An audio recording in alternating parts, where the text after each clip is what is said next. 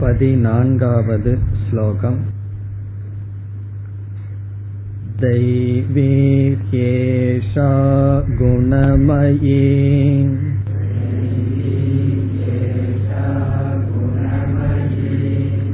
मम माया दुरत्यया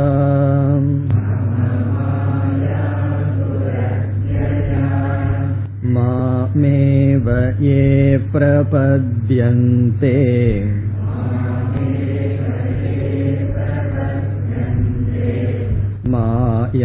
मायामेतां तरन्ति ते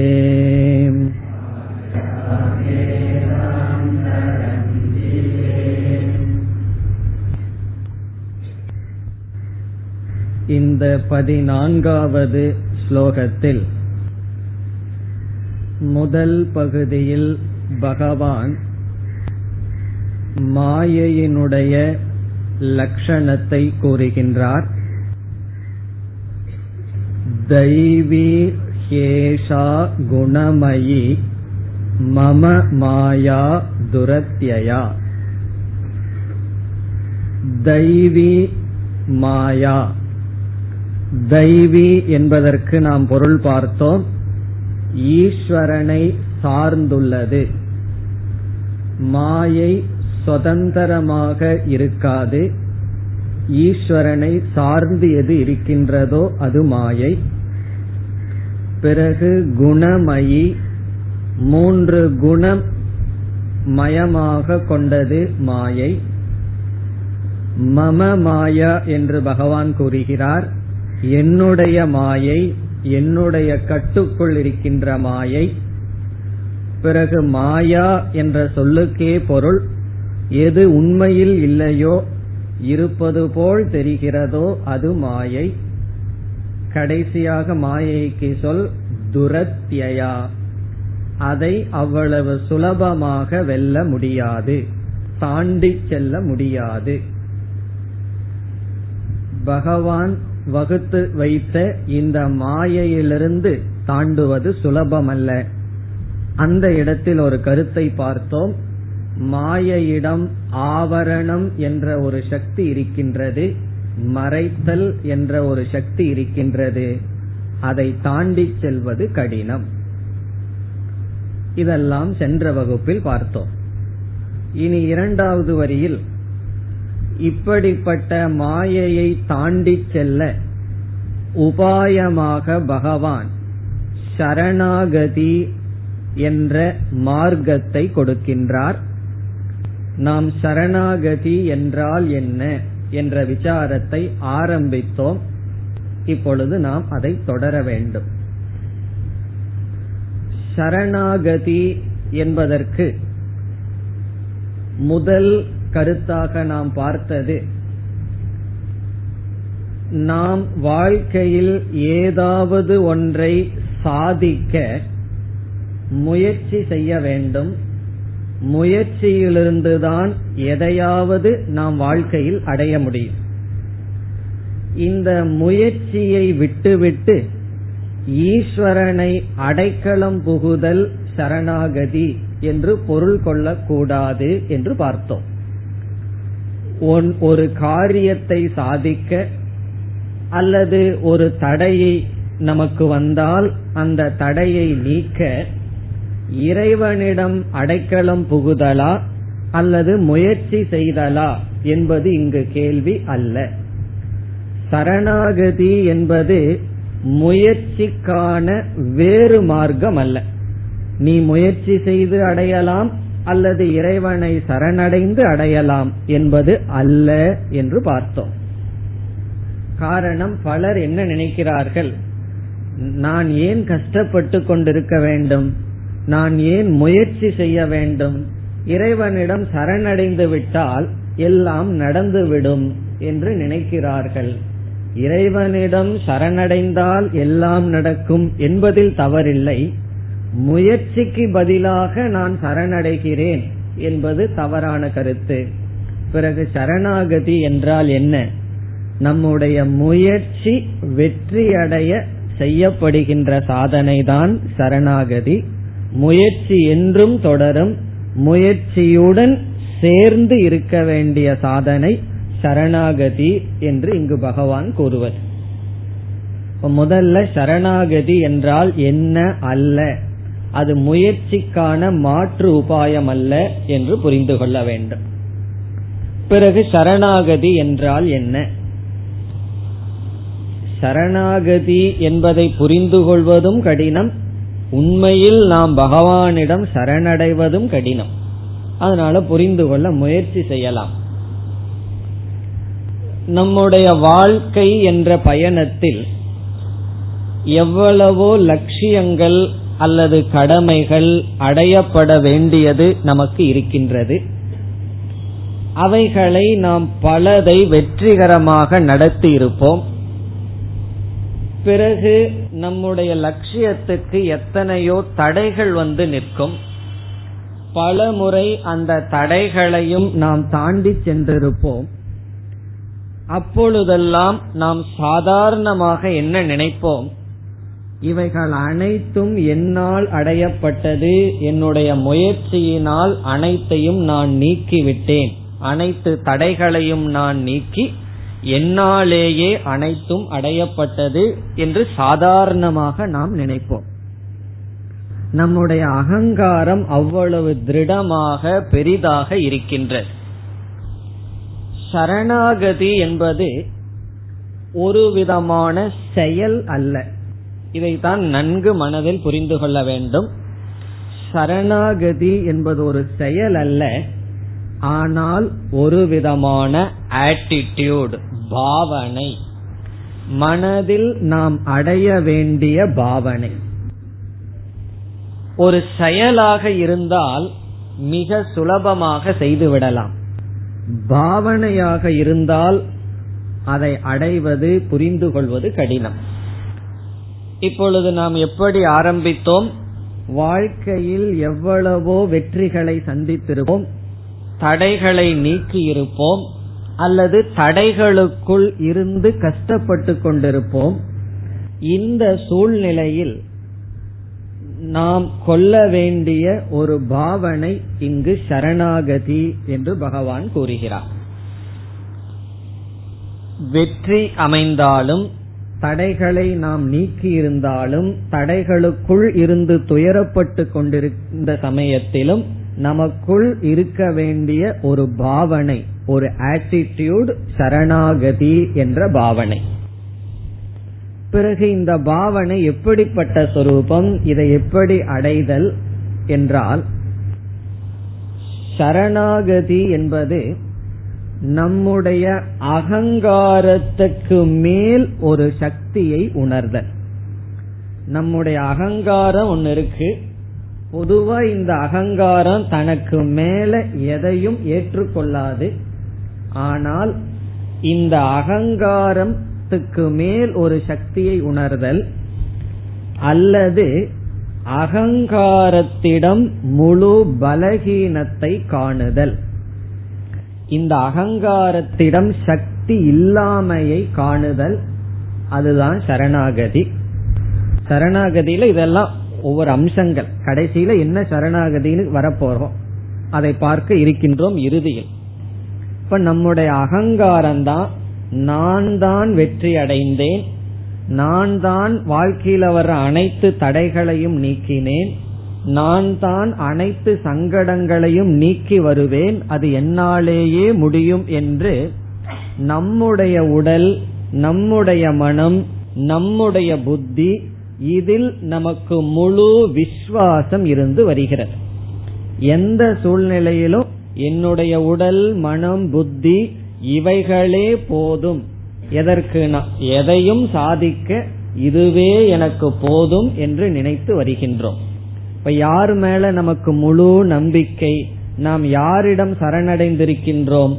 நம்மிடமே நாம் சரணடைந்து இருக்கின்றோம். என்னால் அனைத்தையும் சாதிக்க முடியும்.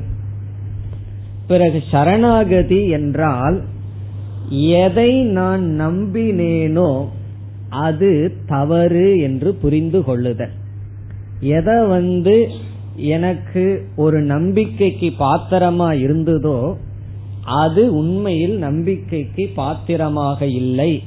அதை நம்பி நான் வாழ்க்கையில் அடைய வேண்டியதை அடைய முடியாது என்று உணர்தல். அது என்னன்னா நம்முடைய அகங்காரமும் நம்முடைய மனதும் நம்முடைய புத்தி. என்னுடைய புத்தி என்னுடைய அகங்காரம் என்னுடைய மனசே எனக்கு போதாது.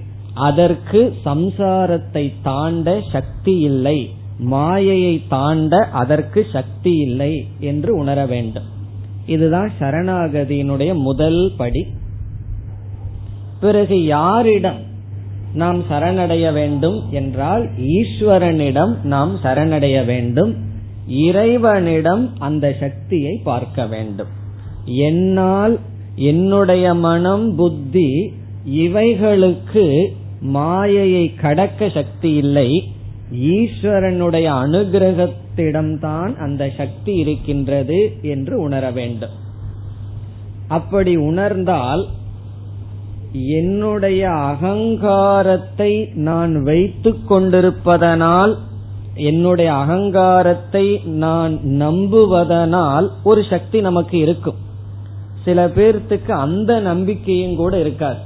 அவர்களை தான் தன்னம்பிக்கை இல்லாதவர்கள் தாழ்வு மனப்பான்மை உடையவர்கள் என்றெல்லாம் சமுதாயம் சொல்லும். அவர்கள் மீதே அவர்களுக்கு நம்பிக்கை இருக்காது. அப்படி இருக்கக்கூடாது. தன்னையே நம்பலேன்னு சொன்னா ஒன்னும் செய்ய முடியாது. ஆனா தன்னை மட்டும் நம்பி இருந்தாலும் போதாது.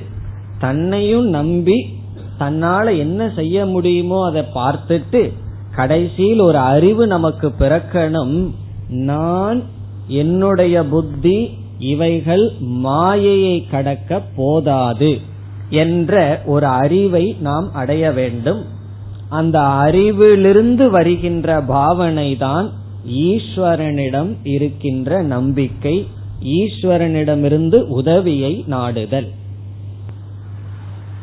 நாம் உதாரணம் ஒன்றை பார்த்து அதன் வழியாகவே இந்த விசாரத்தை தொடரலாம். அர்ஜுனனையே இப்பொழுது உதாரணமாக எடுத்துக் கொள்ளலாம். போர்க்களத்தில் வந்து நின்ற அர்ஜுனனுக்கு ஏதோ ஒரு புண்ணிய வசத்தினால் சங்கடமானது வந்தது. நம்ம என்ன நினைக்கிறோம்? பாவம் இருந்தா தான் சங்கடம் வரும் கஷ்டம் வரும் நினைக்கிறோம். ஆனா அர்ஜுனனுக்கு ரொம்ப ஏதோ புண்ணியம் இருந்ததுனாலதான் ஒரு நெருக்கடி சங்கடம் கடி மனதுல ஒரு துயரம் அவனுக்கு வந்தது. பீஷ்மர் துரோணர் இவர்களை எல்லாம் பார்த்தான். ஒரு பெரிய குழப்பத்தை அடைந்தான். பிறகு முதலில் அர்ஜுனன் என்ன முடிவு செய்தான்? இந்த குழப்பத்திலிருந்து விடுதலை அடைய எனக்கு மனம் இருக்கின்றது எனக்கு புத்தி இருக்கின்றது அதுவே போதும் என்று முடிவு செய்துதான் பகவானிடம் முதலாவது அத்தியாயத்தில் தர்ம சாஸ்திரத்தை எல்லாம் உபதேசிக்க ஆரம்பித்தான். கீதையில பகவான் வந்து பிறகுதான் உபதேசிக்கிறார். முன்ன யார் உபதேசிச்சிட்டு இருக்கா அர்ஜுனனுடைய உபதேசம் தான் பகவானுக்கு.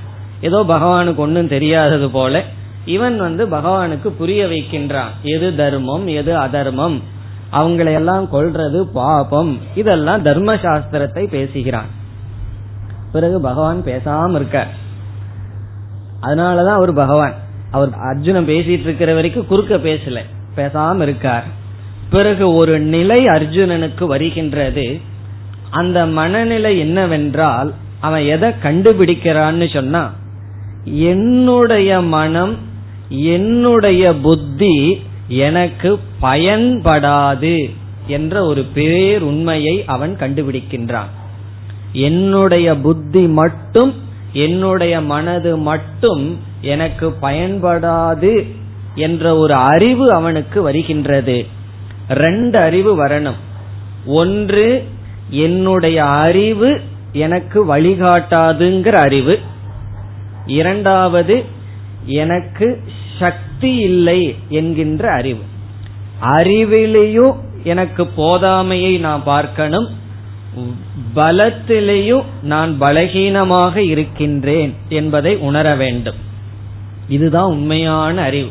இந்த அறிவு வந்து முக்கியமான அறிவு. எதற்குனா ஒரு பெரிய சாதனையை செய்யறதுக்கு ஒரு முக்கியமான அறிவு. என்ன அறிவுனா தான் தன்னுடைய புத்தி தன்னுடைய மனம் இதுல அறிவும் இல்லை இவைகள் எனக்கு வழிகாட்டாது இவைகளிடத்தில் சக்தியும் இல்லை என்ற ஒரு அறிவினால் அவனுக்குள் ஒரு பாவனை பிறக்கின்றது. அந்த பாவனை தான் சரணாகதி. என்ன பாவனை பிறக்கின்றது? கார்பண்ய தோஷோ உபகத ஸ்வபாவக நான் வந்து எதை தர்ம அதர்மம் நல்லா நினைச்சிட்டு இருந்தனோ எதை பெருமையா நினைச்சிட்டு இருந்தனோ இல்லை அதனால் நான் சிறுமைப்பட்டவனாக இருக்கின்றேன். கார்பண்ய தோஷ உபகத ஸ்வபாவக தர்மசம் மூடச்சேதாக. நான் தர்ம விஷயத்துல மூடனாக இருக்கின்றேன். சாதிமாம் துவாம் பிரபன்னம். உங்களை நான் சரணடைகின்றேன் என்னை காப்பாற்றுங்கள் என்று அர்ஜுனன் கூறுகின்றான். இப்ப அர்ஜுனனுடைய மனதில் என்ன வந்ததுன்னு இப்பொழுது நாம் அர்ஜுனனுடைய மனதை உணர வேண்டும். அவனுடைய புத்தி அவனுடைய அறிவு அவனிடம் இருக்கின்ற பலம் அவனுக்கு போதாது என்று அவன் உணர்ந்து அந்த உணர்ந்ததனுடைய விளைவாக வெளியிருந்து அவன் உதவியை நாடுகின்றான். அந்த யாரிடத்தில் நாட வேண்டும்?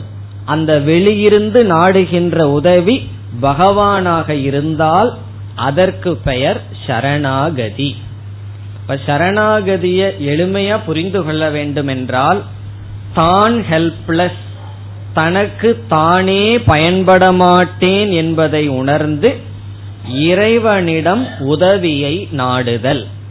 ஈஸ்வரனிடம் உதவியை நாடுதல் அதுதான் சரணாகதி. அதாவது ஒரு கேள்வி கேட்கப்பட்டது சுவாமி தயானந்தர் அவர்களிடம். எது அறிவு பூர்வமான வாழ்க்கை என்பது கேள்வி. எப்படி வாழ்ந்தா அதுதான் அறிவு பூர்வமான வாழ்க்கை. அதற்கு சாமிஜி பதில் சொன்னார்கள். உனக்கு எப்பொழுது உதவி தேவையோ அப்பொழுது உதவியை நீ நாடினால் அது அறிவுபூர்வமான வாழ்க்கை. உனக்கு எப்ப ஹெல்ப் தேவைப்படுதோ அப்போ சரியான நேரத்துல சரியான இடத்துல நீ உதவிய நாடி அந்த உதவியை பெற்றால் அப்பொழுதுதான் நீ அறிவுபூர்வமாக வாழ்கிறாய். இதுல இருந்து என்னன்னா எல்லாமே என்னுடைய அறிவினாலேயே நான் வந்து நிறைவேற்றி விடுவேன்னு நினைத்தால் நீ தோல்வியை அடைவாய். நீ வெளியிருந்து உன்னுடைய அகங்காரத்தை ஒடுக்கி பணிந்து மற்றவர்களிடமிருந்து அறிவையும் சக்தியையும் வாங்க வேண்டும். அந்த மற்றவர்ங்கிறது ஈஸ்வரனாக இருந்தால் அது சரணாகதி. இப்ப நம்ம அனுபவத்திலேயே சில நோய் வருதுன்னு வச்சுக்குவோமே நம்ம முதல்ல என்ன செய்வோம்? நமக்கும் கொஞ்சம் எல்லாருமே டாக்டர் தான். ஒவ்வொருவருக்கும் கொஞ்சம் அறிவு இருக்கு. அதனால எந்த நோய் யாருக்காவது வந்தா நம்ம ஒன்னு மெடிக்கல் காலேஜ் பக்கமே போயிருக்க மாட்டோம். போய் விதவிதமான மருந்து அட்வைஸ் எல்லாம் கொடுத்துட்டு இருப்போம். இதை பண்ணுங்களேன் அதை பண்ணுங்களேன்னு சொல்லி. நமக்கு வந்தா என்ன பண்ணுவோம்னா நமக்கு தெரிஞ்ச அறிவை வச்சு நம்ம ஏதாவது பண்ணிட்டு இருப்போம். பிறகு ஒரு ஸ்டேஜ் வரும். நம்ம அறிவு நமக்கு பயன்படாது. இதை நான் பண்ணி சீக்கிரம் பண்ணிட்டு இருந்தேன்னா சீக்கிரம் போய் சேர்ந்துருவேன்.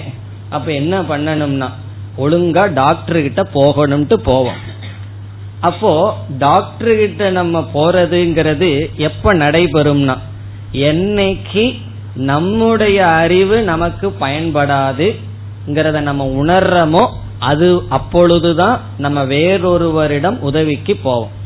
பிறகு அவர் என்ன சொல்லுவார் தெரியுமோ நமக்கு நேரம் நல்லா இருந்தா சரியான நேரத்துல வந்திருக்கிறீர்கள்னு சொல்லுவார்.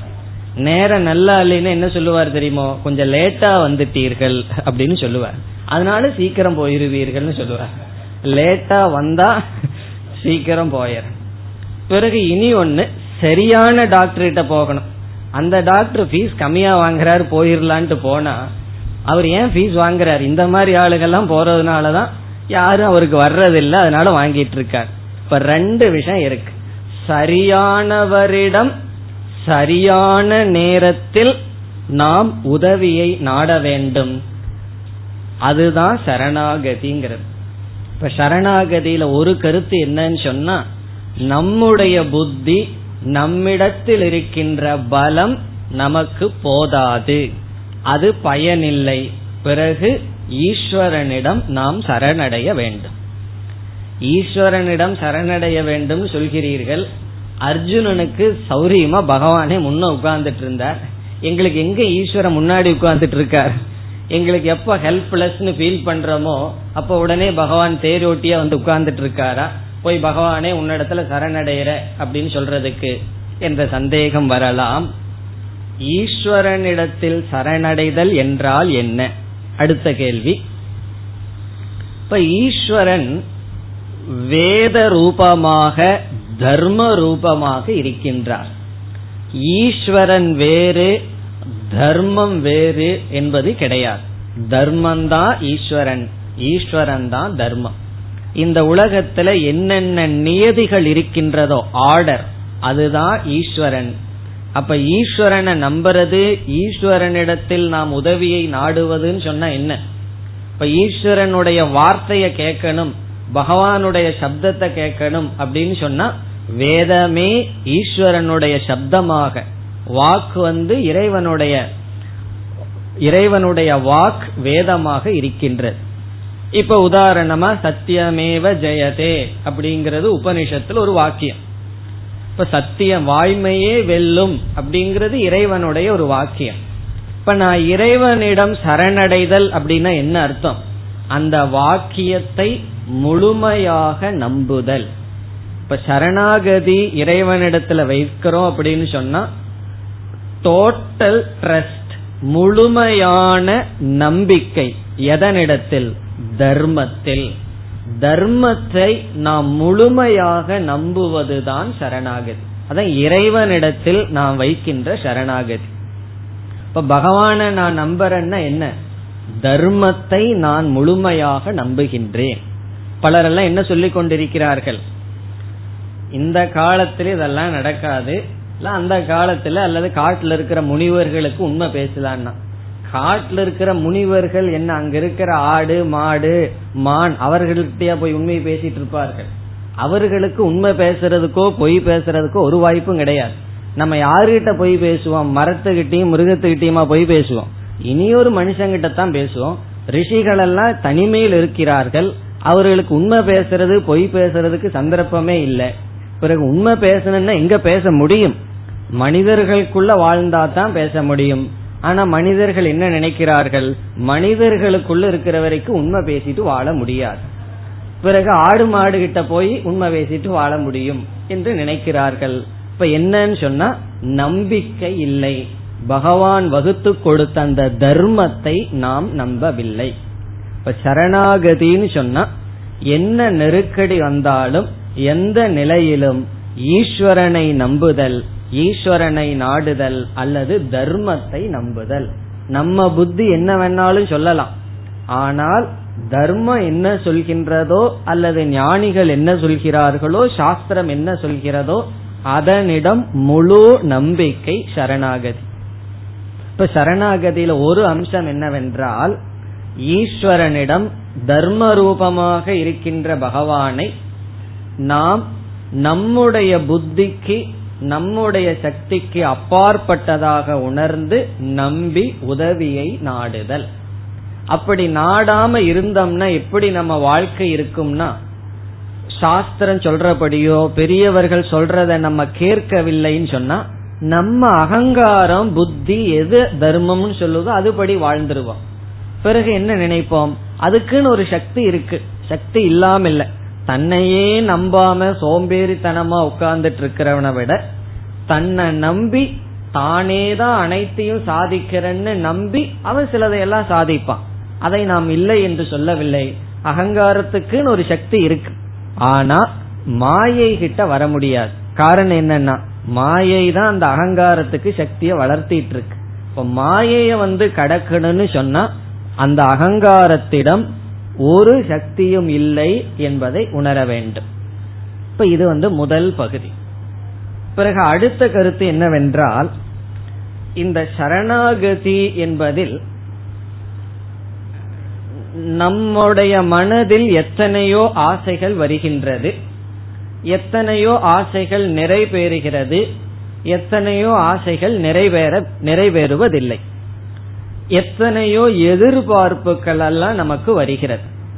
இப்ப எதெல்லாம் நம்முடைய வாழ்க்கைய குறிச்சு நமக்கு வேணும்னு எதிர்பார்க்கிறோமோ அப்பொழுது நாம என்ன முடிவு பண்ணி வச்சிருக்கோம்? நம்முடைய அறிவுல எனக்கு இது வந்தா நல்லது அப்படின்னு நாம எதிர்பார்த்து இருக்கின்றோம். இப்ப எனக்கு எது நல்லது அப்படிங்கறத யார் முடிவு செய்தார்கள்? நாமளே முடிவு செய்துள்ளோம். இப்ப சிலதெல்லாம் எனக்கு எது நல்லதுன்னு நான் எதிர்பார்த்தனோ அது நடக்குது. எனக்கு எது நல்லதில்லைன்னு நல்லதுன்னு எதிர்பார்த்தனோ அது சில சமயம் நடப்பதில்லை. அப்ப நம்ம மனதுல என்ன ஏற்படுகின்றது? ஒரு சோர்வு ஏற்படுகின்றது ஒரு துயரம் ஏற்படுகின்றது ஒரு ரிஜெக்ஷன் இருக்கு. அதாவது நான் அக்செப்டன்ஸ் எனக்கு வந்து நான் இதை எதிர்பார்க்கல இது நடந்துடுது அப்படின்னு ஒரு நான் அக்செப்டன்ஸ் ஏற்றுக்கொள்ளாத நிலை இருக்கிறது. ஏன்னா என் மனசுல ஒன்ன நான் என் வாழ்க்கைக்கு எதிர்பார்த்தேன் அது நடக்கல உடனே அதை நான் ஏற்றுக்கொள்ளவில்லை. சரணாகதி என்றால் என்ன? என்றால் நான் வந்து என்ன நேசிக்கிறேன். ஈஸ்வரன் என்ன நேசிக்கிறாரா இல்லையான்னு கேட்டா நம்பணும் முதல்ல பகவானு என்ன நேசிக்கிறார்னு சொல்லி. நான் எப்படிப்பட்டவனா இருந்தாலும் பகவான் நேசிப்பார். மற்றவங்க வேணா நேசிக்க மாட்டார்கள். நம்ம குணத்தை எல்லாம் பார்த்து போயும் போய் இவரையா நம்ம அன்பு செலுத்துறதுன்னு. ஆனா பகவான் அப்படி இல்லை. நம்ம எப்படிப்பட்ட பாவியாக இருந்தாலும் அல்லது யோகியாக இருந்தாலும் பகவான் நம்மை நேசிக்கிறார். இதுல என்னன்னு சொன்னா என்னை நான் எவ்வளவு தூரம் நேசிக்கிறேனோ அதே அளவு பகவானும் என்ன நேசிக்கிறார். பிறகு எனக்கு எது நன்மைன்னு என்னுடைய அறிவுல நான் முடிவு பண்ணி வைக்கிறேன்.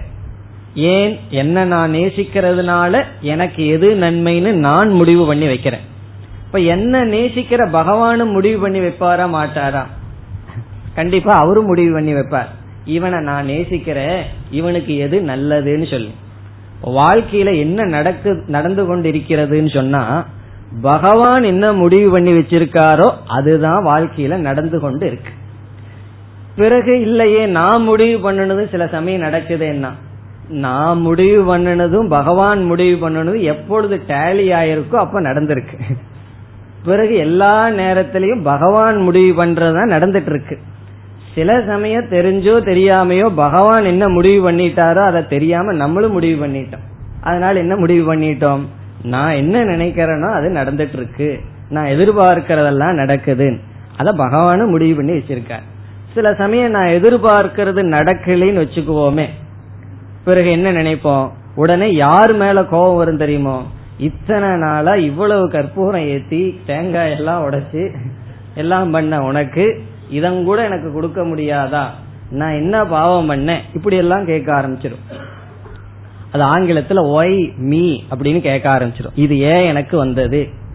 மெட்ராஸ்லயே ஒரு டாக்டர் இருந்தார். ஒரு முப்பத்தஞ்சு வயது தான் அவருக்கு இருந்திருக்கு. பெரிய டாக்டரா இருந்தார். அவருக்கு கேன்சர் வந்துடுது. இறந்துதான் ஆகணுங்கிற நிலையில அவருக்கு வந்து விட்டது பிறகு அவர் ஒரு கேள்வி வந்து அவருடைய மனசை துக் இறந்துதான் ஆகணுங்கிற நிலையில அவருக்கு வந்து விட்டது பிறகு அவர் ஒரு கேள்வி வந்து அவருடைய மனசை துக்கப்படுத்திக்கிட்டே இருந்தது. ஒய் மீ ஒய் மீ அப்படின்னு. அதனுடைய அர்த்தம் என்ன? இது ஏன் எனக்கு வந்தது? இது ஏன் எனக்கு வந்ததுன்னு துக்கப்பட்டுட்டே இருந்தார். திடீர்னு ஒரு ஞானோதயம் அவர் மனதில் வந்தது ஒய் நாட் மீ எனக்கு ஏன் வரக்கூடாது? எனக்கு ஏன் வந்தது? எனக்கு ஏன் வந்ததுன்னு தான் நினைச்சிட்டு இருந்தார். எனக்கு ஏன் வரக்கூடாது? என்று நினைத்தார். பிறகு அவருடைய மனதில் ஒரு முழு ஏற்றுக்கொள்கின்ற பாவனை வந்து மிக மகிழ்ச்சியாக இந்த உலகத்தை விட்டு போனார். அந்த கடைசி பீரியட்ல சில கருத்தெல்லாம் அந்த டாக்டர் சொன்னார். என்னன்னா நான் ரொம்ப சந்தோஷமா போறேன். பகவான் வந்து எத்தனையோ பேர்த்துக்கு அனுகிரகம் பண்ணியிருக்கார். எனக்கு மேக்சிமம் அனுகிரகம் பண்ணியிருக்கார். காரணம் என்னன்னா இந்த ஒரு அறிவை கொடுத்திருக்கார். எந்த அறிவுனா ஒய் நாட் மீ அப்படிங்கிற அறிவை கொடுத்திருக்காராம். அதாவது அக்செப்டன்ஸ் ஏற்றுக்கொள்ளுதல். இப்ப சரணாகதின்னு சொன்னா என்னை நான் நேசிக்கின்றேன் என்ன பகவான் நேசிக்கிறார் பிறகு எனக்கு உண்மையில் என்ன வேண்டும்ங்கிறத என்னை விட பகவானுக்கு நன்கு தெரியும். இப்ப எனக்கு என்ன வேணுங்கிறத நான் முடிவு பண்றதை விட பகவானுக்கு தெரியும். ஆகவே வாழ்க்கையில என்னெல்லாம் நடக்குதோ அது ஈஸ்வரனுடைய சங்கல்பத்தினால் நடக்கின்றது. எதையெல்லாம் நான் சந்திக்கின்றேனோ அது ஈஸ்வரன் என் மீதுள்ள அன்பினால் கொடுத்த பிரசாதம். அது ஈஸ்வரனுடைய பிரசாதம் சொல்லி இந்த இடத்துல நம்முடைய புத்தியை சரணடைய வைக்க வேண்டும். சரணடைய வைக்கிறதுனா என்ன? என்னுடைய புத்திக்கு நான் வந்து அந்த சத்தியத்துவத்தை கொடுக்காம ஈஸ்வரனை நான் நம்புகின்றேன். அதனுடைய அர்த்தம் என்னன்னா முழுமையாக நான் பகவானுடைய திட்டத்தை ஏற்றுக்கொள்கின்றேன். இப்ப எதெல்லாம் எனக்கு வருகின்றதோ எந்த துயரங்கள் எல்லாம் வருகின்றதோ அதை ஈஸ்வரன் விரும்பி இருக்கின்றார். என்ன பகவான நம்ம என்னன்னு சொல்றோம்? சர்வ சக்திமான்னு சொல்றோம். சர்வ சக்திமான்னு சொன்னா அவருடைய சக்திக்கு அப்பாற்பட்டு ஒண்ணு நடக்காது. இப்ப இந்த உலகத்துல எதெல்லாம் நடக்குதோ அது அவருடைய விருப்பத்துக்கும் சக்திக்கு உட்பட்டு தான் நடந்திருக்கு. இப்ப எதெல்லாம் எனக்கு நடக்குதோ அது பகவானுடைய அனுமதியின் பேர்ல தான் நடந்திருக்கு. இப்ப எனக்கு எது நன்மைங்கிறத நான் முடிவு பண்றதை விட பகவானுக்கு அந்த முடிவை விட்டு விடுகின்றேன். இப்ப நம்ம சிந்திக்கிறோம் திட்டம் போடுற எல்லாம் பண்றோம். அனுபவம் ரிசல்ட்னு வரும்போது ஈஸ்வரனுடைய அனுகிரகமாக ஏற்றுக்கொள்கிறேன். இப்படி ஏற்றுக்கொள்ளணும்னு சொன்னா நாம எதை சரணடைஞ்சிருக்கணும்? நம்முடைய புத்தியை பகவானிடம் சரணடைந்திருக்க வேண்டும். என்ன புத்தி? எனக்கு எது நன்மைன்னு நான் முடிவு பண்றதை விட நீ முடிவு பண்றதுதான் சரி. இப்ப நான் சில சமயம் தவறா முடிவு பண்ணியிருப்பேன்னு சொல்லி நம்முடைய புத்தியை ஈஸ்வரனிடம் சரணடைதல் சரணடைய வைத்தல். அதாவது இந்த உலகத்துல என்னென்னலாம் நியதியா நடக்குதோ அதை ஏற்றுக்கொள்ளுதல். குறிப்பா நமக்கு என்ன நடக்கின்றதோ அதை ஏற்றுக்கொள்ளுதல். இப்ப இது ஒரு விதமான சரணாகதி. முதல்ல சரணாகதினா பகவானிடம் உதவியை நாடுதல். பிறகு எதெல்லாம் நமக்கு கஷ்டங்கள் சூழ்நிலைகள் வருதோ அது பகவானுடைய அனுகிரகமாக எடுத்துக்கொள்ளுதல். அந்த இடத்துல நம்ம புத்திய பேசாம வச்சிருக்கிறது. இப்ப ரெண்டு நண்பர்கள் யாத்திரை போறாங்கன்னு வச்சுக்கோமே.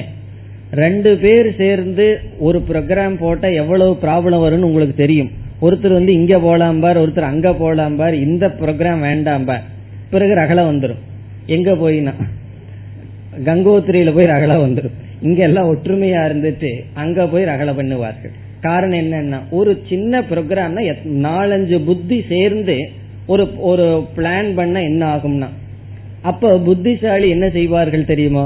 சரி நீங்க என்னமோ பண்ணுங்க எங்க போற கூப்பிடுறீங்களோ அங்க வர்றேன்னு ஒருத்தர் பேசாம இருந்துருவார் அப்ப அவர் என்ன பண்றாருன்னா அங்க எத்தனையோ அகங்காரங்கள் இருக்கு என்னுடைய அகங்காரத்தை நான் சரணடைஞ்சிடுறேன். என்னுடைய அகங்காரத்துக்கு அங்க வேலை கொடுக்கல. மத்தவங்க என்னமோ பண்ணுங்க நான் பேசாம கூட வர்றேன் அப்படின்னு சொல்லுவார்கள். இவ்விதம் என்னுடைய வாழ்க்கைக்கு எது நன்மைங்கிற விஷயத்துல நான் பகவானிடம் சரணடைந்து விடுகின்றேன்.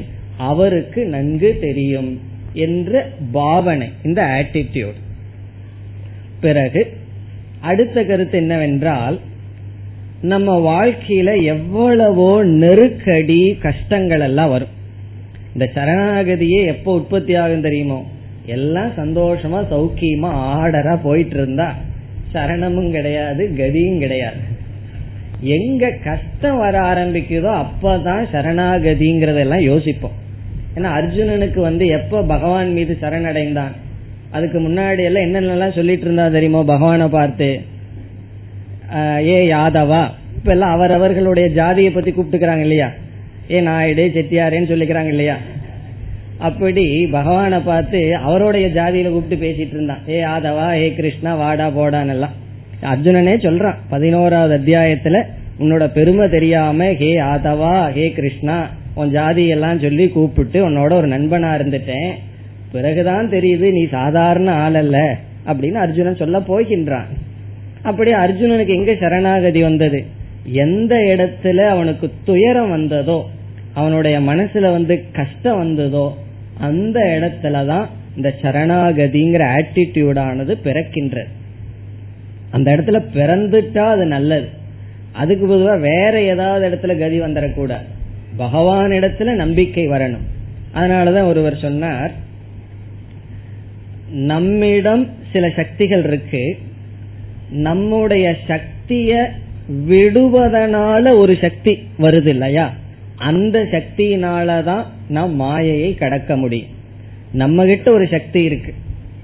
சரணடைவதனால் வருகின்ற பலத்தினால்தான் மாயையை கடக்க முடியும். சரணடைகிறதுங்கிறது சாதாரண சக்தி அல்ல. அதனாலதான் ரவீந்திரநாத் என்ன கடைசியில் சொன்னார். எனக்கு வந்து ஸ்ட்ரென்த்தை கொடு ஸ்ட்ரென்த்தை கொடுன்னு ஒரு பெரிய லிஸ்ட் போட்டார். நல்ல லிஸ்ட் அது. கடைசியில் என்ன கேட்டார் தெரியுமோ? Give me strength to surrender all my strength and to you அப்படின்னா எனக்கு எல்லா சக்தியும் கொடுன்னு கேட்டுட்டு உன்னிடத்தில் எல்லா சக்திகளையும் நான் என்னென்ன சக்தி வேணும்னு உங்ககிட்ட கேட்டனோ அவைகள் அனைத்தையும் உன்னிடத்தில் சரணடைய சக்தியை கொடு அப்படின்னு கேட்டார். அப்படி சரணடைவதனால ஒரு பலம் நமக்கு வரும். அந்த பலத்தினாலதான் மாயையை நாம் கடக்க முடியும். நம்ம அகங்காரத்தை சரணடைவதனால சரணடைஞ்சிட்டோம்னு அதுக்கு ஒரு பலம் வரும். அந்த பலம் எல்லாம் எனக்கு இல்லையேன்னு சொல்லக்கூடாது. சரணடைஞ்சதுக்கு பிறகுதான் அந்த பலத்தினுடைய சக்தி நமக்கு தெரியும். அப்படி சரணடைஞ்சா ஒரு சக்தி கிடைக்கும். அந்த சக்தியினாலதான் நாம் மாயையை கடக்க முடியும். இந்த சரணாகதிங்கிற பாவனையை கண்டுபிடிக்கிறதுக்காகத்தான் யாராவது சாது வாழ்க்கைக்கு வர்றதுக்கு முன்னாடி என்ன செய்ய சொல்வார்கள் தெரியுமோ? ஒரு பைசாவும் எடுத்துக்காது. வெறும் வெறும் ஒரு சின்ன பையன் மட்டும் எடுத்துக்கோ ஒரு துணியை வச்சுட்டு யாத்திரை போன்னு சொல்லிடுறது. அப்படியே பிச்சைக்காரனா போய் இருந்து பாரு அப்படியே ஊரெல்லாம் சுத்திட்டு வான்னு. அப்பொழுதுதான் தெரியும் எந்த நேரத்துல எந்த ரூபமா ஈஸ்வரன் நமக்கு சாப்பாடு கொடுக்கிறார் இடம் கொடுக்கிறார் இதெல்லாம் அப்பதான் தெரியும். அதனாலதான் யாத்திரை காவின்னு சொல்லுவார்கள். யாத்திரை காவின்னா அவன் சன்னியாசி ஆகிறதுக்கு முன்னாடி யாத்திரைக்குன்னு ஒரு காவி ட்ரெஸ் இருக்கு. அந்த கலர் எப்படி இருக்கும் தெரியுமோ? அழுக்கு கலர் இருக்கும். காரணம் என்னன்னா இவன் அழுக்குல எல்லாம் தூங்கி ஆகணும். ரோட்ல படுத்து தூங்கி ஆகணும் பிச்சை எடுத்து ஆகணும். அழுக்கு வித்தியாசம் தெரியாத கலர் இருக்கும். இப்படி எல்லாம் சுத்துனாத்தான் அவனுக்குள்ள அந்த சரணாகதிங்கிற புத்தியானது வரும். அப்ப நாங்கெல்லாம் நாளைக்கு யாத்திரை போலாமா? அப்படின்னு கேட்க வேண்டாம். நீங்க யாத்திரை போகாமையே உங்க வீட்லயே என்னென்ன கஷ்டங்கள் வருதோ அது போதாதான் யாத்திரை போயித்தான். அகங்காரத்துக்கெல்லாம் கஷ்டத்தை தேடிக்கணுமா? உங்களுக்கு வீட்டுல என்னென்ன கஷ்டம் இருக்குன்னு உங்களை கூட சில சமயம் எங்களுக்கு தெரியுது. ஏன்னா வந்து சொல்கிறார்களே இப்படி எல்லாம் கஷ்டம் இருக்கு. எங்க சில பேர் அவங்களுடைய சர்வெண்ட் மெய்டுனால வர்ற கஷ்டத்தை சொல்லும் போது எனக்கே சந்தேகம் வந்துருது. அப்படி ஒரு சர்வெண்ட் மெய்டு இருந்தா எனக்கு பொறுமை இருக்குமா இருக்காதான்? காரணம் என்னன்னா சிலதெல்லாம் நம்ம ஒரு டிசிப்ளினா வச்சிருந்தா அவர்கள் செய்யறத வந்து எனக்கு பார்த்துட்டு இருக்க முடியுமா முடியாதான்னு ஒரு சந்தேகம் வர்ற மாதிரி இருக்கு. அப்ப கண்டிப்பா இந்த சூழ்நிலையே நமக்கு போதும். எதற்குனா நம்ம வந்து பகவானிடம் சரணடைய. இப்ப பகவானிடம் சரணடைய துக்கம் வேணும்னு கஷ்டப்பட வேண்டாம். ஏற்கனவே இருந்துட்டு இருக்கு துக்கத்துக்காக கஷ்டப்பட வேண்டாம். இருக்கிற துக்கத்தை வச்சு பகவானிடம் சரணடைய வேண்டும். சரணடைதல்னா என்ன? நம்முடைய அகங்காரம் நம்முடைய நம்மிடம் இருக்கின்ற பலம் நம்முடைய புத்தி இவைகள் எனக்கு பயன்படாது. ஈஸ்வரனிடமிருந்து ஈஸ்வரன் இந்த இடத்துல யாரு? தர்மம். அந்த தர்மம் தான் என்னை காக்கும். எதெல்லாம் வாழ்க்கையில எனக்கு கிடைக்குதோ அது பகவானுடைய பிரசாதம். நான் ஏற்றுக்கொள்கின்றேங்கிற ஒரு பாவனை அந்த ஆட்டிடியூடு தான் சரணாகதிங்கிறது. இப்ப சரணாகதிங்கிறது ஒரு செயல் அல்ல. ஒருத்தர் வீட்டுக்கு போறோம் அவர் பூஜை பண்ணிட்டு இருக்கார் என்ன சொல்லலாம்? அவர் பூஜை பண்ணிட்டு இருக்காருன்னு சொல்லலாம். இல்ல ஜபம் பண்றாருன்னு சொல்லலாம். அவர் சரணாகதி பண்ணிட்டு இருக்காருன்னு சொல்லுவோமா? சரணாகதிங்கிறது ஒரு செயல் அல்ல. அல்லது வைராகியம் பண்ணிட்டு இருக்காருன்னு சொல்லுவோமா? சொல்ல முடியாது. படிச்சிட்டு இருக்காருன்னு சொல்லலாம் தூங்குவார்னு சொல்லலாம். அதெல்லாம் ஒரு செயல். சரணாகதிங்கிறது ஒரு குறிப்பிட்ட நேரத்துல செய்யற செயல் அல்ல. நம்ம மனதுல நம்மிடத்திலும் நம்மையே நம்ம பார்க்கிற விதம் ஈஸ்வரனிடம் வைக்கின்ற நம்பிக்கை. டோட்டல் ட்ரஸ்ட் தான் சரணாகதி. முழுமையா பகவான நம்புறது தான் சரணாகதி. நம்முடைய அகங்காரம் நம்முடைய புத்திய நம்பாம இருக்கிறது தான் சரணாகதி. முதல்ல நம்முடைய புத்தி மீது நம்பிக்கை வேணும். நம்முடைய அகங்காரத்தை நான் நம்பணும். அப்படி இல்லை அப்படின்னா தாழ்வு மனப்பான்மை வந்துடும் சில பேர் என்ன நினைக்கிறாங்கன்னா சரணாகதினா தாழ்வு மனப்பான்மைன்னு நினைக்கிறாரு ஏன்னா சரண்டருங்கிற வார்த்தை இப்ப யாராவது ஒருத்தர் நம்ம கண்ணு முன்னாடி நம்ம வீட்டுக்கு வந்து துப்பாக்கிய காமிச்சு எல்லாத்தையும் சரணடைனா நம்ம என்ன புரிஞ்சுக்கிறோம்? அவங்கிட்ட சரணாகதி அடைஞ்சிட்டோம்னா அர்த்தம். அப்படி பயத்துல உருவாகிறது சரணாகதி அல்ல. சரண்டர்ங்கிற வார்த்தையை சொன்னாலும் நீ சரணடைங்கிற வார்த்தையை சொன்னாலும் இங்க சரணாகதிங்கிறது பயத்துல வர்றதல்ல அறிவில் தோன்றுவது உண்மையில் உண்மையை உணர்வதனால் வருவது. அது மட்டுமல்ல சரணாகதிக்கு பிறகு நமக்கு ஒரு சக்தி வரும். அந்த சக்தியினாலதான் மாயையை கடக்க முடியும். அப்ப மாயைய கடக்கிறதுக்கு என்ன உதா என்ன உபாயம்? உன்னுடைய உன்னுடைய சக்தியை நீ சரணடைவதனால் என்ன சக்தி உனக்கு வருகிறதோ அந்த சக்தியினால் தான் மாயையை கடக்க முடியும். அந்த சக்தி எப்படி இருக்கு என்னன்னெல்லாம் நம்ம அந்த சக்தியை அடைஞ்சாதான் தெரியுமே தவிர என்னதான் சொன்னாலும் கேட்டாலும் வராது. உண்மையா அந்த பாவனை நமக்கு வர வேண்டும் நம்பிக்கை வர வேண்டும். நான் பகவானிடம் சரணடைஞ்சிட்டேன் அதுக்கப்புறம் கஷ்டமா இருக்குன்னு சொல்லக்கூடாது. பகவானிடம் சரணடைந்து விட்டால் அதனுடைய பலன் நம்ம அகங்காரத்துக்கு ஏற்கனவே எவ்வளவு சக்தி இருந்ததோ அதை விட கோடிக்கணக்கான சக்தி நமக்கு வரும். காரணம் என்ன? நம்முடைய சக்திய பகவான் கிட்ட கொடுத்துட்டோம்னா பிறகு நம்முடைய சக்தியும் பகவானுடைய சக்தியும் ஐக்கியம் ஆயிடுது அப்ப என்ன சக்தி இருக்குன்னா பகவானுடைய சக்தி தான் இருக்கு. பகவானுடைய சக்தி இன்பினிட் அப்போ இன்பினிட் சக்தி நமக்குள்ள வரணும்னா நம்ம கிட்ட இருக்கிற அந்த பையனை கொஞ்சமான சக்தியை விட்டோம்னா நமக்கு என்ன வருதுன்னா எல்லா சக்தியும் வந்து விடுகிறது.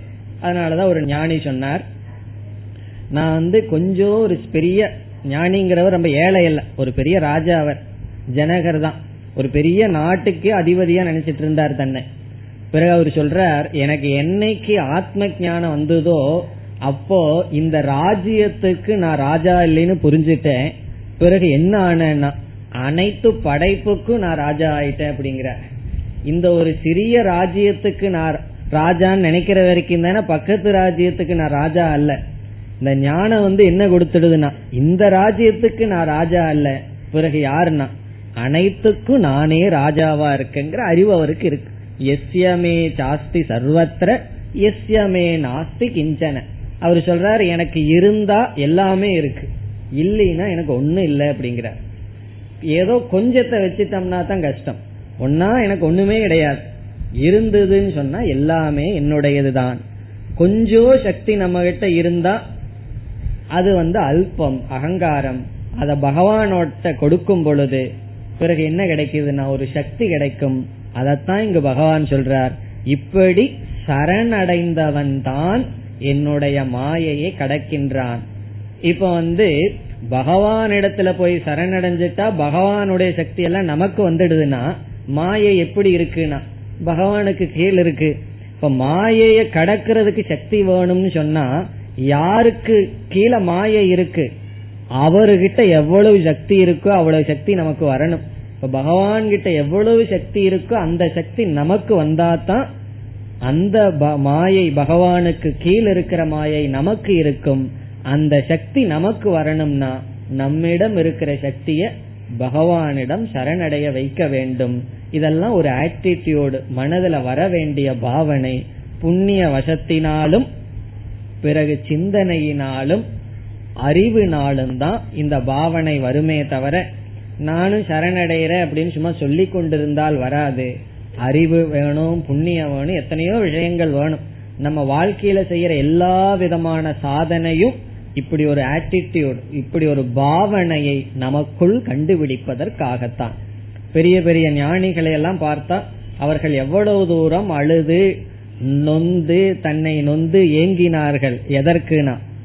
தன்னிடம் இருக்கின்ற இந்த சக்தியை அகங்காரத்தை பகவானிடம் சமர்ப்பிக்க. அதைத்தான் இங்கு பகவான் கூறுகின்றார். இப்ப ரெண்டாவது வரிய மறுபடியும் பார்த்தோம்னா மாமேவ ஏ பிரபத்யந்தே ஏ எவர்கள் மாம் ஏவ என்னையே பிரபத்யந்தே சரணடைகிறார்களோ? யார் என்னையே சரணடைகிறார்களோ? மாயாம் ஏதாம் தரந்தி தே. அவர்கள் ஏதாம் மாயாம். இந்த மாயையை தரந்தி கடந்து செல்கிறார்கள். அவர்கள் இந்த மாயையை கடந்து செல்கிறார்கள். இதுல ஏவன் ஒரு வார்த்தை இருக்கு. மாம் ஏவ. அத பல இடங்கள்ல போட்டு நம்ம பொருள் பார்க்கலாம். முதல்ல மாம் ஏவன் பகவான் சொல்லியிருக்கார். என்னையேதான் சரணடைய வேண்டும். வேறு யாரையும் சரணடைய கூடாதுன்னு சொல்ற. அதனுடைய அர்த்தம் என்ன? இப்ப பகவானத்தான் சரணடையணும்னு சொன்னா இந்த இடத்துல கிருஷ்ணர் அப்படின்னு பொருள் எடுத்துக்கொள்ள கூடாது ஈஸ்வரன்கிற ஒரு தத்துவம். ஈஸ்வரனாகின்ற என்னை தர்ம ரூபமாக இருக்கின்ற என்னை சரணடைய வேண்டும். என்ன பல சமயங்கள்ல நமக்கு நெருக்கடி வரும்போது நேர பகவான் கிட்ட போக மாட்டோம். எத்தனையோ ரூட் இருக்கான்னு பாத்துருவோம் கடைசியில ஜோசிங்கார்கிட்ட எல்லாம் போய் பார்ப்போம். ஏதாவது பரிகாரம் இருக்கான்னு எல்லாம் பார்ப்போம். கஷ்டங்கள் வந்தாத்தேன்னு அவர்கள் பழைக்கணும் இல்லையா? அப்ப அவர்கள் சொல்லுவார்கள் நம்ம வேகத்தை வச்சு அவர்களுக்கு தெரிஞ்சு போயிடும் எவ்வளவு சனி எவ்வளவு போர்ஸ் இருக்குங்கிறத அவங்களதான் பெரிய சைக்காலஜிஸ்ட் ஏன்னா அவங்க வந்து நம்ம எந்த வேகத்துல வர்றோம்னு சொல்லி நமக்கு தெரிஞ்சு அவர்களுக்கு தெரிஞ்சு போயிடும். இப்ப நம்ம ஒரு ஜோசிகார்கிட்ட போனோம்னா போன உடனே நீங்க உங்களுக்கு ஒரு நல்ல எல்லா திசையும் நல்லா இருக்கு ஒரு கஷ்டமும் இல்லையேன்னு எப்பாவது சொல்லியிருக்கார்களா?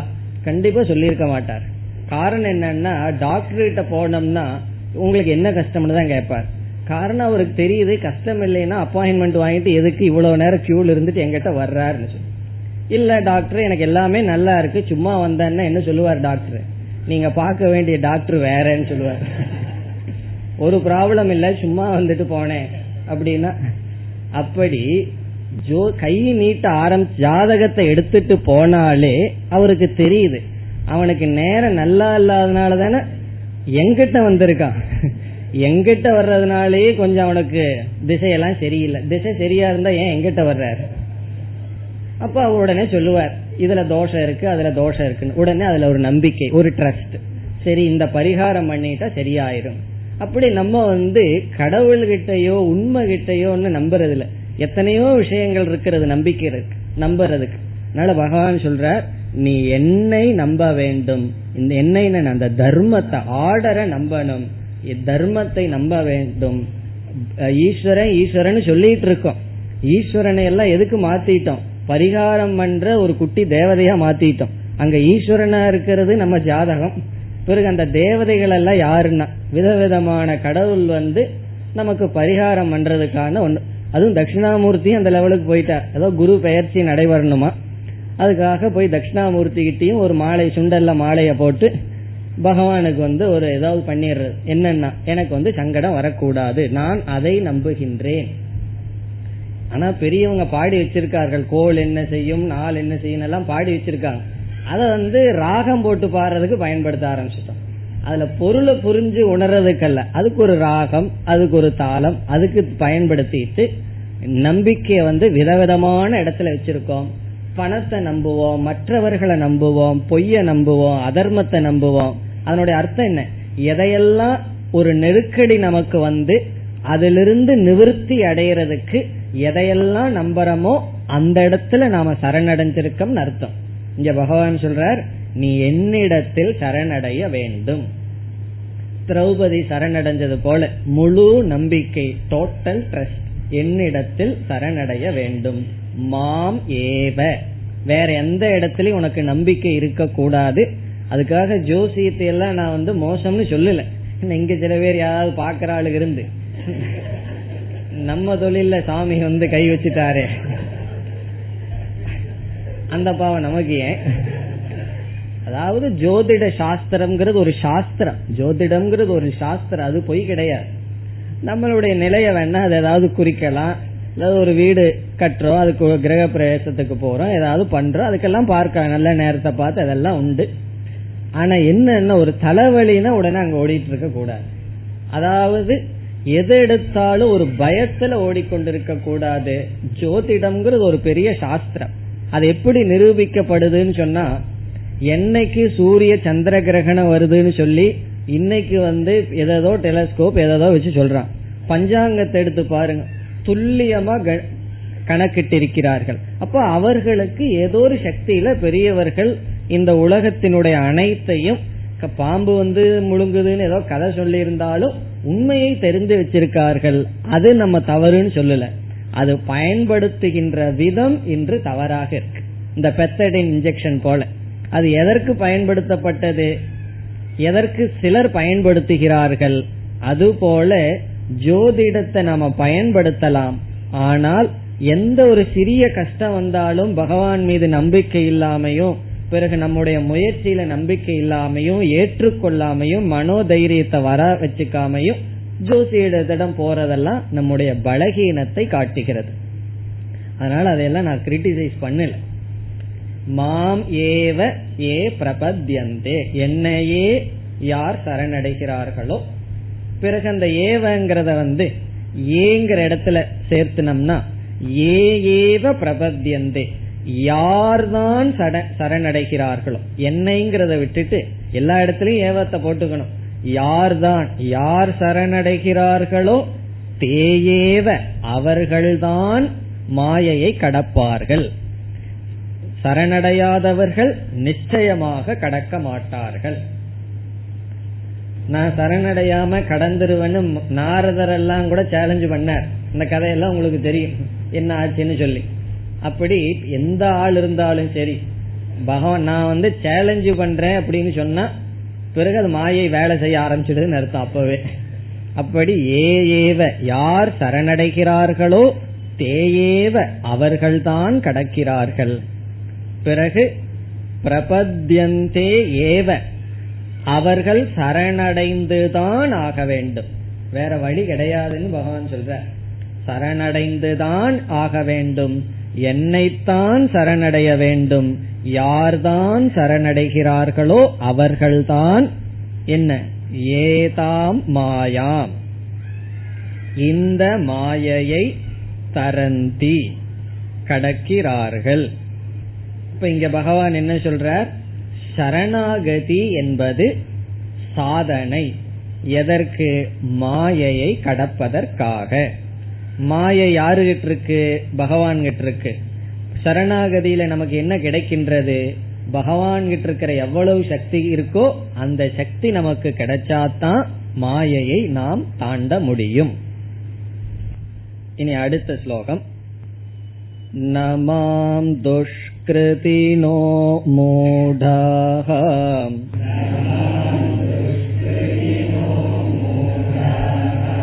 प्रपद्यन्ते नराधमाः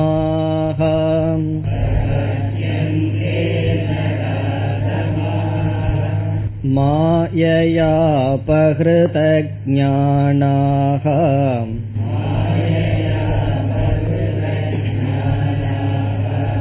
आसुरं भावमाश्रिताः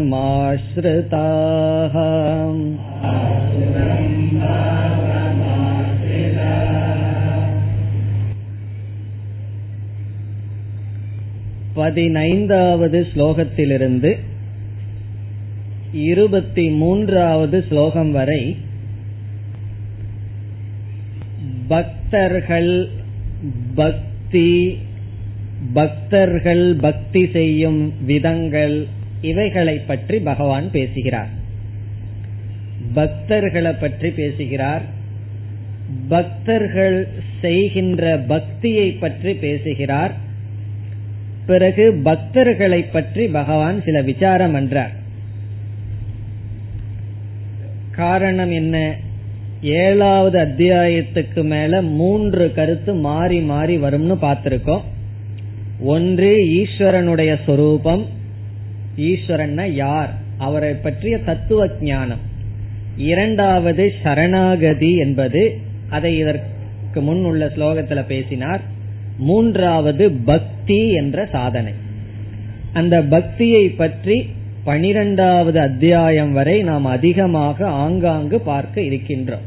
அதனால ஒரே இடத்துல பக்தியை பற்றிய எல்லா கருத்தையும் பார்க்க மாட்டோம். ஆங்காங்கு பக்தியை பற்றி கருத்தை பார்ப்போம். ஆகவே பகவான் முதல்ல பக்தர்களை பற்றி பேசுகிறார். பிறகு பக்தர்கள் செய்கின்ற பக்தியினுடைய முறையை பேசுகிறார். இதெல்லாம் இந்த கருத்தில் இந்த ஸ்லோகங்களில் வருகின்ற. முதலில் பகவான் என்ன செய்கிறார்? உலகத்தில் உள்ள அனைத்து மனிதர்களையும் இரண்டாக பிரிக்கிறார். பக்தர்கள் அபக்தர்கள்னு பிரிக்கிறார். எல்லா மனிதர்களையும் ரெண்டா பிரிக்கிறார். ஒன்று என்னை வழிபடுபவர்கள் இனியொருவர் என்னை வழிபடாதவர்கள் என்னை ஏற்றுக்கொள்ளாதவர்கள். கடவுளை நம்புபவர்கள் ஒரு சில மனிதர்கள் கடவுளை நம்பாதவர்கள் கடவுளை ஏற்றுக்கொள்ளாதவர்கள் சிலர் என்று மனிதர்களை ரெண்டா பிரிக்கிறார். பிறகு என்ன செய்ய போகிறார் பகவான்? பக்தர்களை பிரிக்க போறார். எப்படிப்பட்ட பக்தர்களெல்லாம் இருக்கிறார்கள் என்று பக்தர்களை பிரிப்பார். அது அடுத்த ஸ்லோகத்துல செய்வார். இப்ப இந்த ஸ்லோகத்தில் பதினைந்தாவது ஸ்லோகத்தில் மனிதர்களை பக்தர்கள் அபக்தர்கள்னு ரெண்டா பிரிக்கிறார். பிறகு பக்தர்களை பிரிக்க போறார். பிறகு அவர்களுக்குள்ள எப்படிப்பட்ட பக்தன் மேலானவன் எப்படியெல்லாம் யாது காரணத்தினால் பக்தி செய்கிறார்கள் எப்படியெல்லாம் பக்தி செய்கிறார்கள் அப்படிப்பட்ட பக்தியினால் அவர்கள் எப்படிப்பட்ட பலனை அடைகிறார்கள் இப்படிப்பட்ட கருத்தை பகவான் பேச போகிறார். இதெல்லாம் தான் பதினஞ்சிலிருந்து இருபத்தி மூணுக்குள்ள வருவது. பதினஞ்சாவது ஸ்லோகத்தில் மனிதர்களை இரண்டாக பிரித்து தன்னை வழிபடாதவர்கள் ஒரு விதமான மனிதர்கள் என்று சொல்கின்றார். மேலும் அடுத்த வகுப்பில் பார்க்கலாம். ஓம் போர் நமத போர் पूर्णस्य पूर्णमादाय पूर्णमेवावशिष्यते ॐ शान्ति शान्ति शान्तिः